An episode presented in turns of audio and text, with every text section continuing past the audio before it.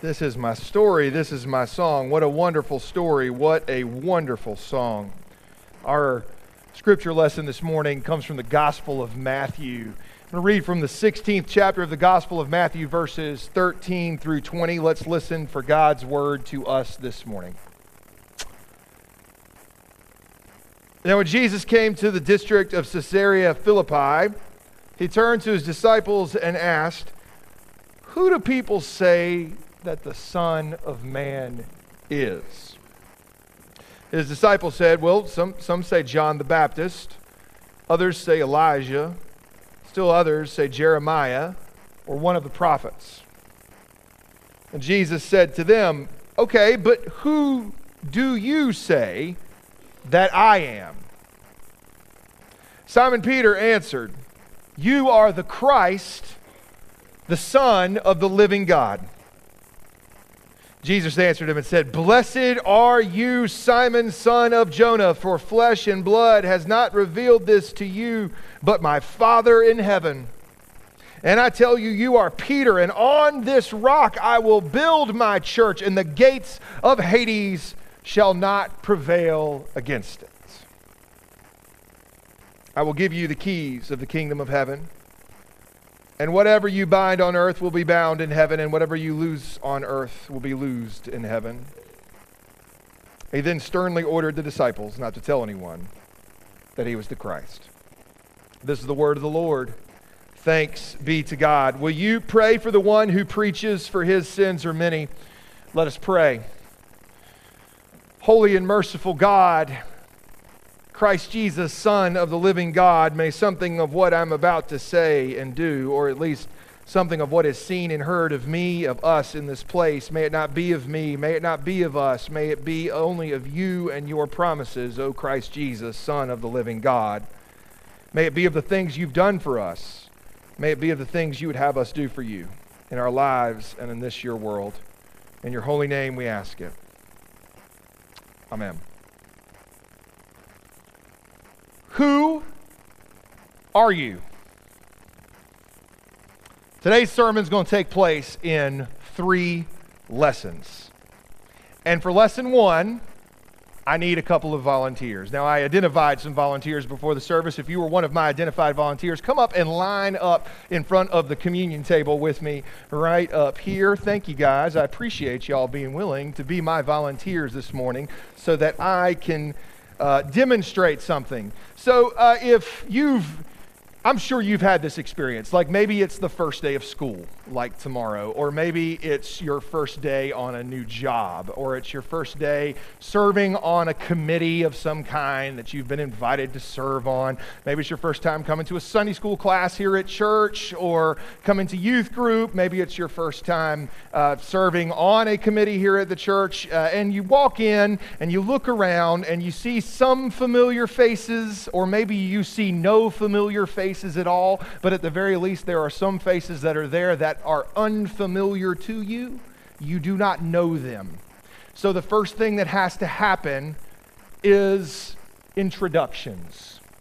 Now, as a pastor, I have to do this all the time. I have to lead introductions in groups all the time. And one thing that I've discovered is that there is a bit of an art to introduction. So let me demonstrate. I've got these five people up here. Imagine that we're in some kind of committee meeting of some kind, and I say, everybody go around and tell us who you are, say your name. Go. Hello, my name is Blair you Chance. Can ta- you can take the microphone and Oh, pass okay, it down. There thanks. you go. Okay. Hello, my name is Blair Chance, and I am a No, no, huge no, no, Wolfpack no, fan. no, no. What's your name? Oh, Blair. Okay. I'm Elizabeth. Yeah. Heather Foster. Zach. Clem Medley. So if you say, everybody go around and introduce yourselves, that's what people will do. Except for Blair, apparently. Blair wants to get ahead of everybody. But that's what people will do. They'll just say their name and then they'll pass it on. But the problem is, the problem is, if somebody says their name to you one time, there's only a 13% chance that you're going to remember their name. This statistically doesn't work, right? Uh, so you got to do something more. What I found is there's got to be a little bit of an art to the introduction. So, for example, what I would often do is I would say, everybody go around the room, introduce yourself, say how long you've been coming to church, and tell us something about your family. Go. Okay. Um, hi, I'm Blair. I've been here since I think around 2015, and um, I'm an only child. Hi, I'm Elizabeth McGuire. I've been here about a year and a half, I think. Um, and I have three children. One of them I was pregnant with when I first came here. Hello, I'm Heather Foster, and we've been attending 20 plus years now, and I have two children, two girls. Hello, I'm Zachary Harper. I've been coming since about 1992, on and off. Um, I have my lovely wife Meredith, my son Grayson, and then everybody knows Amy and Cecilia. And that is it. Uh, I'm Clem Medley. Um, Kathy and I are, are beginning our 50th year, I think, of attending church. Um, we have two grown children. Uh, our daughter and her family live in Alexandria, Virginia, and our son and his family live in Chapel Hill. Thank you, Clem. So, okay, everybody stay up here real quick. So, everybody, right, at first, when you saw these people come up here, if you didn't know them already, what you had was a face. Then we put a name to the face. But a name to the face doesn't help you really remember the name or the face. It's only once you attach a story to the name and to the face that you start to understand how to relate to the person, right? And then you can remember them.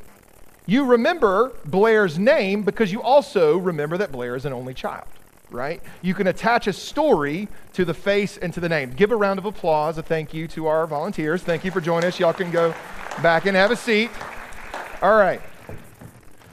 That is always very helpful, right? To have a story that you can attach to a name and a face when you're starting out some kind of group some kind of committee, some kind of class, some kind of thing. Because what that does is it gives you a point of reference and helps you to understand A, how to relate to the person, but B, how you fit in with the entire group.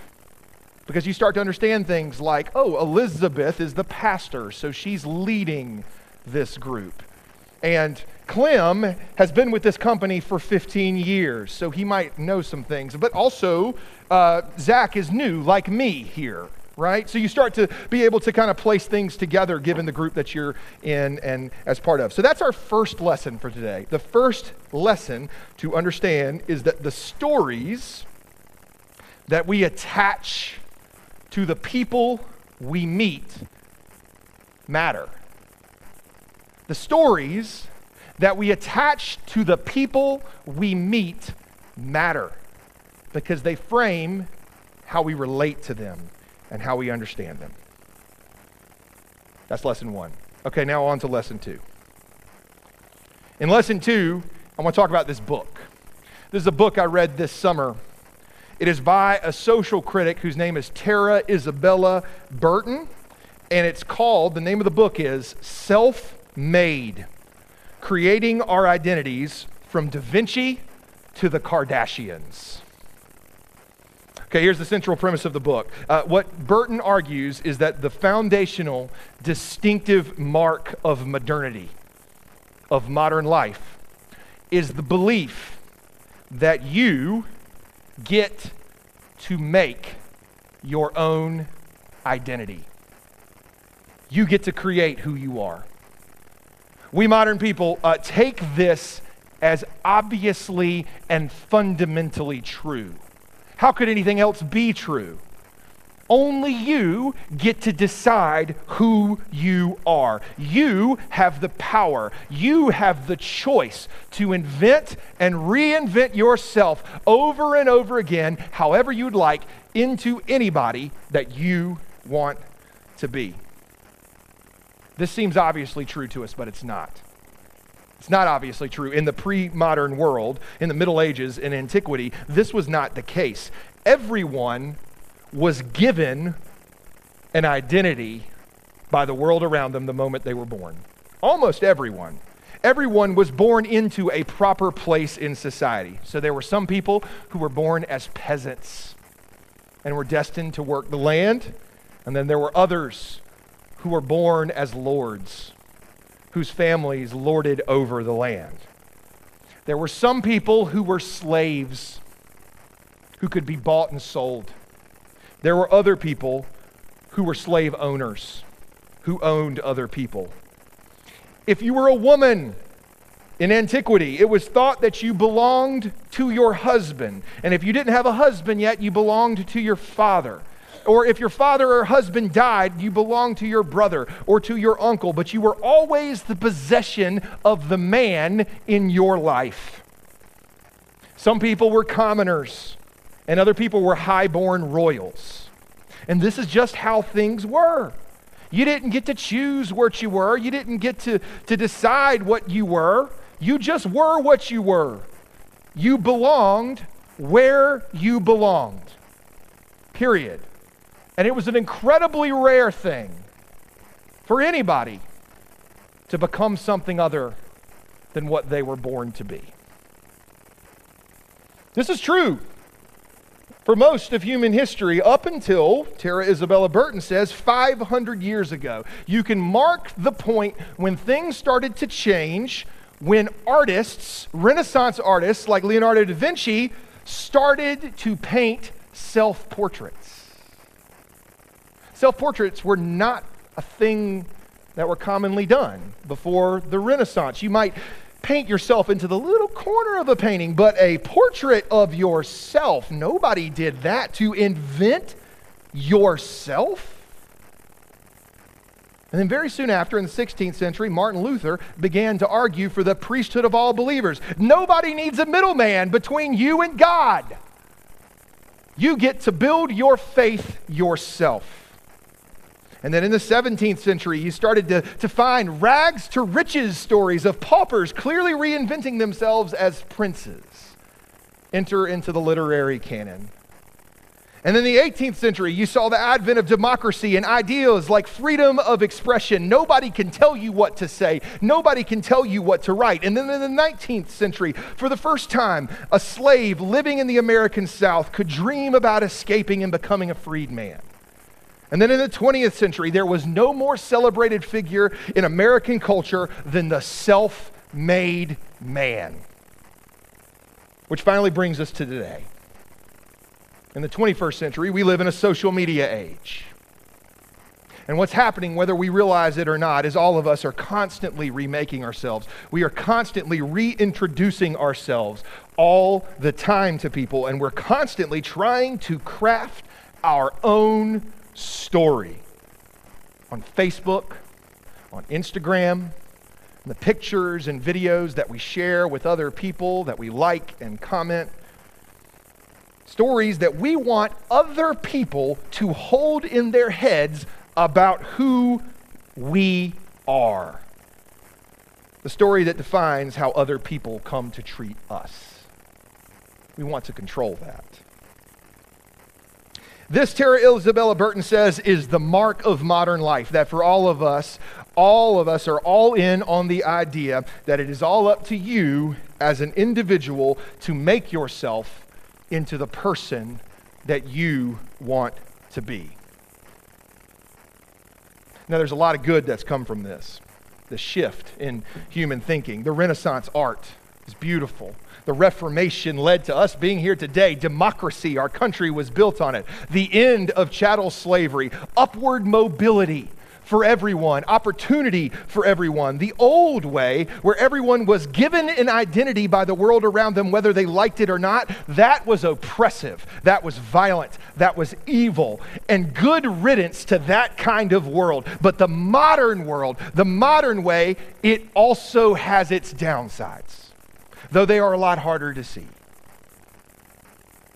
The downside is this when the responsibility of having to write your own story, the task of figuring out who you are supposed to be, and then trying to make yourself into who you are supposed to be, falls squarely on your shoulders and your shoulders alone, that turns out to be an enormous burden. It is exhausting. It is confusing. It is often disappointing and wrought with failure when you can't manage to be who you hope to be. it pits you in constant comparison to other people around you, people who otherwise would be your friend and ally. It is a recipe for resentments when others refuse to receive and believe the story that you are trying over and over again to tell them about yourself. And this leaves us consumed with anxiety and despair. This is the modern malaise. And so the old way was evil and oppressive. Good riddance. The new way is eating us alive. If only there was another way. That brings me to lesson three. There is another way. In today's scriptures, uh, Jesus has a question for his disciples. What are people saying about me? What are people saying about me? What is the story that people are attaching to me? What's the story all the people out there are telling about who I am? Jesus asks to his disciples.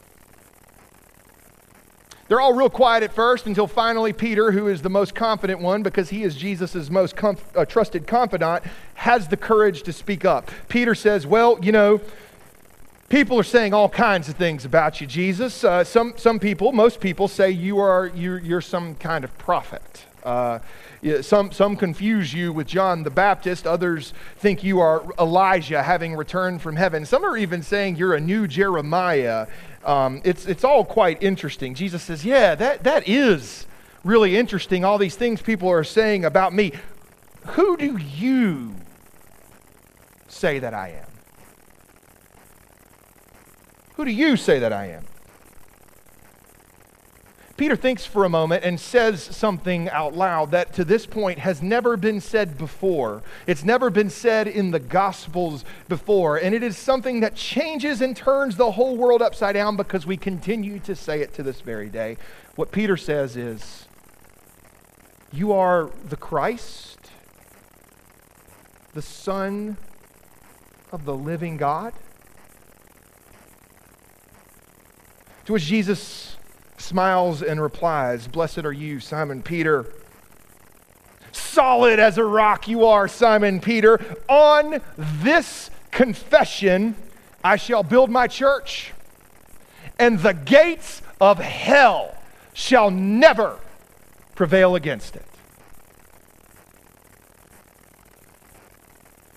Who do you say I am? Jesus says. You see, what Jesus is doing here, Jesus is intent on announcing a new kingdom, an alternate way of ordering the world, and of having people find their identity within it. Jesus comes to show a different way of thinking about what it means to be human, a different way of being a human, a different way of understanding what it means to be human and what a human being truly is. See, unlike the ancient way, the, the, the alternate order of God says that our identity is not found in being Jewish or Greek, male or female, slave or free. The remarkable thing about Jesus is that to him, all people of all walks of life have all kinds of dignity found in the fact that they belong to God. That everybody that Jesus meets receives a kind of welcome. And not a kind of welcome that's based on worth.